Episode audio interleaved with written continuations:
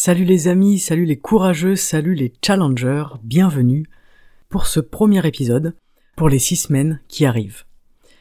Pendant ces 45 jours, je vais vous livrer donc cet épisode, et je vais surtout vous partager et vous livrer euh, six clés qui sont pour moi essentielles, indispensables pour créer des nouvelles habitudes, pour en stopper certaines, et pour tenir un challenge, un défi, ou une nouvelle habitude jusqu'au bout. Donc je vais vous partager des choses qui, fonctionnent vraiment, des choses euh, qui sont de l'ordre du coaching, choses que je fais euh, en cabinet, dans, dans mon travail. Comment est-ce qu'on fait pour changer profondément des choses chez nous? Et en fin de compte, ce n'est pas si compliqué que ça. Il y aura donc six clés, d'accord? Donc aujourd'hui, je vais vous partager la première clé. Que ce soit pour le challenge de 45 jours sans sucre, ou que ce soit euh, pour un challenge personnel de 45 jours, ou pour changer quelque chose, pour créer une nouvelle habitude, eh bien vous êtes au bon endroit. Vous pourrez choisir en fait de réécouter ces six épisodes euh, à un moment de votre vie où vous aurez envie à nouveau de relever un défi, de changer quelque chose, de vous transformer intérieurement. Il s'agit vraiment d'une étape de transformation. C'est pour ça que c'est intéressant et important que ça dure 45 jours, et je vais pas vous livrer six clés d'un coup, ça n'a aucun intérêt, parce que vous allez expérimenter les choses, et en fait, petit à petit, chaque mercredi, semaine après semaine, moi je vais venir, hop, vous livrer une nouvelle clé. Et en fonction de vos retours, de ce qui vous aura posé problème, vous verrez qu'il y aura des cohérences, et que ça fera très certainement écho à ce que je vais vous partager par la suite. Donc merci et bravo euh, d'être là pour ce challenge. J'ai relevé euh, un peu plus de 150 téléchargements du document sur mon site, euh, du planning, donc peut-être que tout le monde ne le fera pas, mais en tout cas, pour ceux qui sont là, eh bien bravo et bienvenue. Vous avez été quelques-uns à me demander de faire une liste d'aliments à manger ou à ne pas manger. Alors moi je vous annonce que je ne suis pas diététicienne, je ne suis pas professionnelle de l'alimentation, euh, donc je ne veux pas me lancer dans ce terrain-là. C'est très important pour moi de laisser les professionnels faire leur métier, euh, et ils le feront bien mieux que moi d'ailleurs. Et puis, euh, même si j'ai des bases en, en médecine chinoise par rapport à l'alimentation, eh bien je ne suis personne pour vous dire quoi manger ou quoi ne pas manger. Ça c'est très important de que ce soit clair pour vous comme pour moi. Par contre, aujourd'hui, on peut parler rapidement des choses simples qui sont relatives au sucre ajouté, qui sont présents un peu partout. On n'a pas besoin d'être médecin pour euh, savoir qu'on a des sucres ajoutés de partout et pour avoir envie surtout de les enlever de notre quotidien. Ce qui est vraiment le but de ce challenge à partir d'aujourd'hui. Donc une des choses importantes, c'est eh bien de regarder les étiquettes. Moi, je vous invite vraiment à regarder les étiquettes parce que, par exemple, vous pouvez trouver du sucre dans la terrine. Voilà, ça paraît idiot, mais en fait, c'est un conservateur. Euh, c'est un exhausteur de goût, donc euh, eh bien il y a du sucre dans pas mal de choses. Donc moi souvent je regarde tout ce qui est sucre ajouté, sucre raffiné, et puis également faire attention aux faux amis, c'est-à-dire les galettes de riz soufflé, qui sont souvent utilisées comme substitut, mais en fait c'est bourré de sucre. Euh, tout ce qui est pain de mie, tout ce qui est sauce tomate, il y a beaucoup de sucre dedans. Évidemment, les plats cuisinés, eh bien, ça, ça dégage. les soupes préparées, les aliments sous vide, les salades préparées, du style carottes râpées, vous voyez. Euh, les bières sans alcool, eh bien non, c'est bourré de sucre. Les jus de fruits également. Euh, tous les produits dits allégés. Les barres de céréales, les céréales, les gâteaux, enfin bref, en fait, tout ce qui est industriel, tout ce qui est cuisiné, tout ce qui est préparé, tout ce qui est transformé, pendant 45 jours, ça ne passera pas le seuil de votre bouche. Voilà. Tout ce qui est industriel, en général, il y a du sucre dedans, ben, parce que c'est un conservateur, tout simplement. Euh, dans les sauces tomates, par exemple, euh, j'étais surprise quand j'ai compris qu'il y avait du sucre dedans. Dans le jambon aussi. Donc chacun fait comme il veut et comme il peut, évidemment. Euh, moi, par exemple, je vais aller chercher mon jambon chez le boucher, par exemple, parce que j'ai envie d'avoir un jambon qui soit un peu plus gris que rose et qui a un peu moins de sucre que celui qu'on peut trouver en supermarché. Vous m'avez demandé également qu'en est-il des fruits et des légumes. Alors euh, personnellement, je ne retire absolument aucun fruit ni aucun légume. D'ailleurs, je vous déconseille de retirer des fruits et des légumes, mais encore une fois, vous faites comme vous voulez. Une personne m'a demandé si on devait enlever la pomme de terre, donc euh, ben, moi personnellement non, je n'enlèverai pas la pomme de terre. Les légumes et les fruits, ils sont constitués de sucre naturel et j'estime que mon corps en a besoin, que notre corps euh, à tous en a besoin.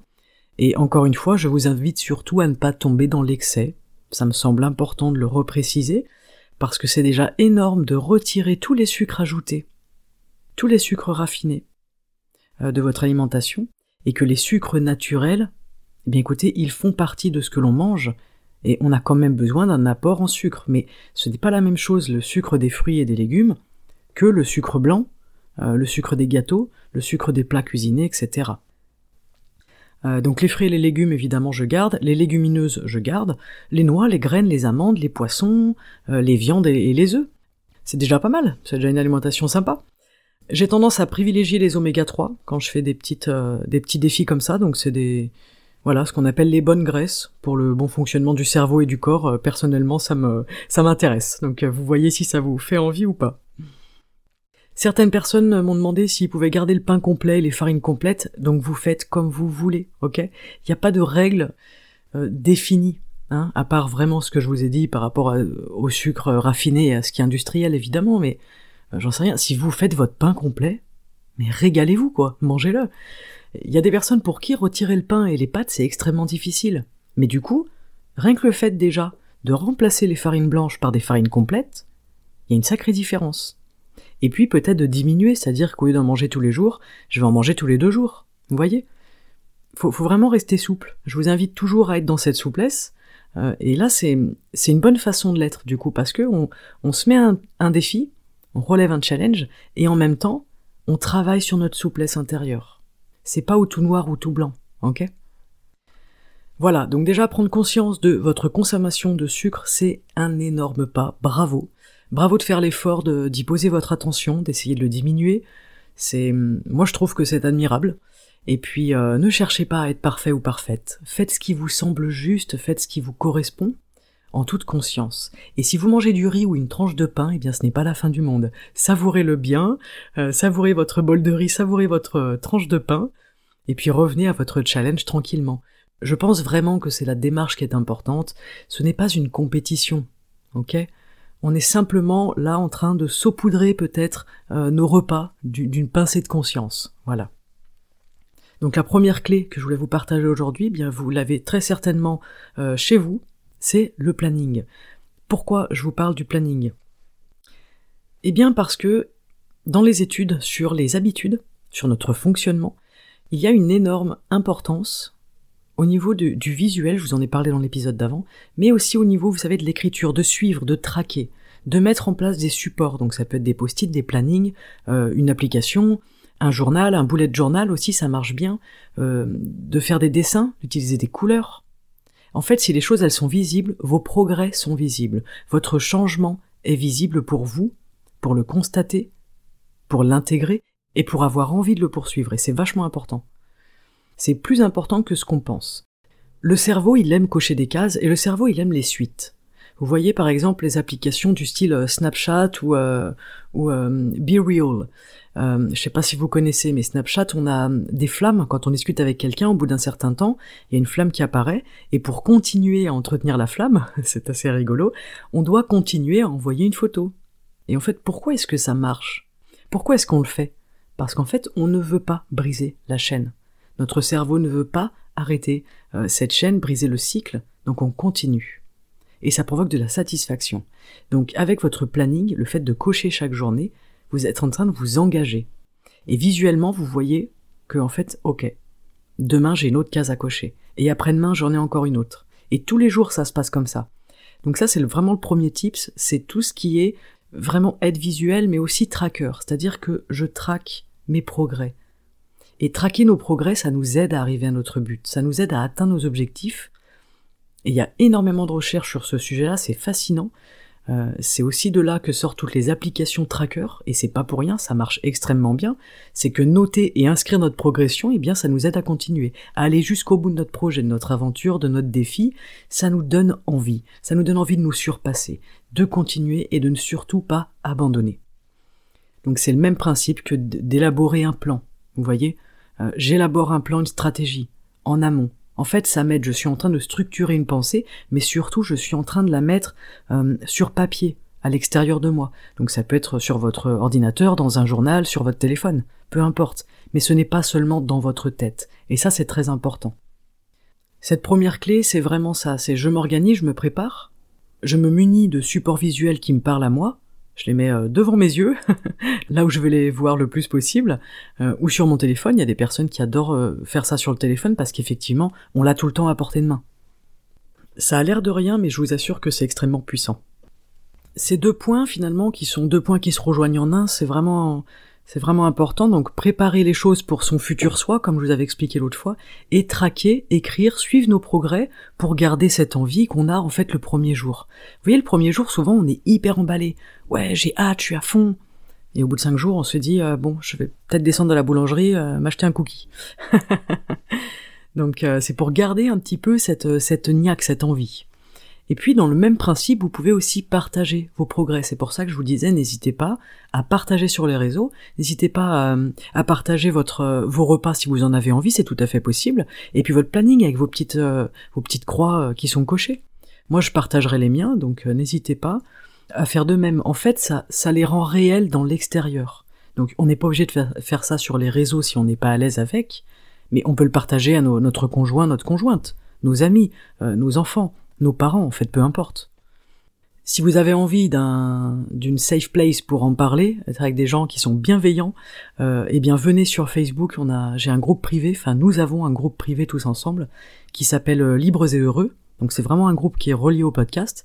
Et en fait, ben le groupe est privé, donc déjà personne ne peut y accéder sans mon autorisation, enfin sans que je je valide, on va dire, euh, l'adhésion mais surtout, eh bien, ce qu'on y met n'est pas diffusé euh, à l'extérieur. Donc si ça vous intéresse, vous pouvez venir euh, sur ce groupe, vous, vous demandez, puis moi je vous accepterai, et ensuite on peut discuter de manière un peu plus sécure que sur la page, puisque la page elle est ouverte au public. Donc euh, moi-même je ne partage pas, pardon, de choses trop personnelles sur la page. Euh, j'ai plus tendance à discuter avec vous sur la sur le groupe privé. Donc il s'appelle Libres et Heureux, n'hésitez pas à venir et puis ça, ça peut faire partie de ça aussi. Hop, tiens, je partage mon progrès, je partage mes difficultés. Aujourd'hui j'ai réussi à faire ça, aujourd'hui j'ai eu du mal à tenir sur certains euh, sur ce certain point. J'ai eu du mal à résister euh, aux cookies, j'ai eu du mal à voilà. Vous pouvez partager vos progrès et vos embûches. Il n'y a pas de problème, au contraire, c'est plutôt intéressant. Personne n'a envie de se sentir seul. C'est vachement important. Et dans un défi comme ça, c'est hyper important de créer et d'entretenir des liens avec d'autres personnes qui traversent peut-être les mêmes difficultés, qui se posent sans doute les mêmes questions que vous, qui subissent sans doute les mêmes tentations. Donc s'entourer de personnes, même extérieures, eh bien, ma foi, je trouve ça plutôt pas idiot, euh, parce que ça maintient la motivation, et puis c'est euh, c'est constructif, ça maintient aussi une cohésion et ça donne envie de continuer. C'est un petit peu le principe des gens, vous savez, qui vont euh, jogger ensemble, qui vont courir, les runners euh, qui vont courir en groupe. C'est évident que c'est beaucoup plus motivant d'aller courir en groupe que de mettre ses chaussures tout seul chez soi et d'aller courir tout seul. Donc voilà, ça, ce premier point, il est valable pour notre challenge de 45 jours, encore une fois, mais il est valable pour tout ce que vous avez envie de changer dans votre vie. Ok? Ça, c'est le premier point, la première clé. Je vous donnerai une deuxième clé au prochain épisode, je vous parlerai d'un point intéressant euh, pour changer les habitudes et créer un changement durable, et c'est évidemment les plaisirs immédiats. Parce que le sevrage du sucre, c'est un excellent moyen pour bosser sur nos plaisirs immédiats, pour en prendre conscience, et puis pour faire évoluer tout ça euh, d'une bonne manière, d'une bonne façon. Voilà, mais je vous en dirai plus la prochaine fois. N'hésitez pas à partager en story votre euh, votre challenge, votre planning, hein, peut-être votre première petite croix ce soir euh, déposée euh, sur votre planning, et puis n'hésitez pas à me taguer et à m'écrire si vous en avez besoin et envie. Je vous rappelle que ce challenge s'applique à des adultes, des personnes majeures et responsables qui prennent leurs responsabilités vis-à-vis de ces 45 jours, et que si votre santé ne vous le permet pas, eh bien il sera préférable de vous renseigner auprès de votre médecin. Il n'y a évidemment aucune obligation à faire ce, challenge, et ce n'est évidemment pas un régime alimentaire, c'est un challenge que moi je me lance et auquel vous êtes les bienvenus euh, pour participer. Je vous souhaite une excellente première journée, ça va être sans doute la plus belle, la plus facile. Donc gardez la pêche, gardez le moral, et encore une fois, rappelez-vous qu'on peut tout simplement choisir de voir 45 fois une belle journée plutôt que une seule fois 45 longues et épuisantes journées. Et surtout, un grand bravo et toutes mes félicitations pour ce challenge de 45 jours sans sucre. À très bientôt sur la buvette.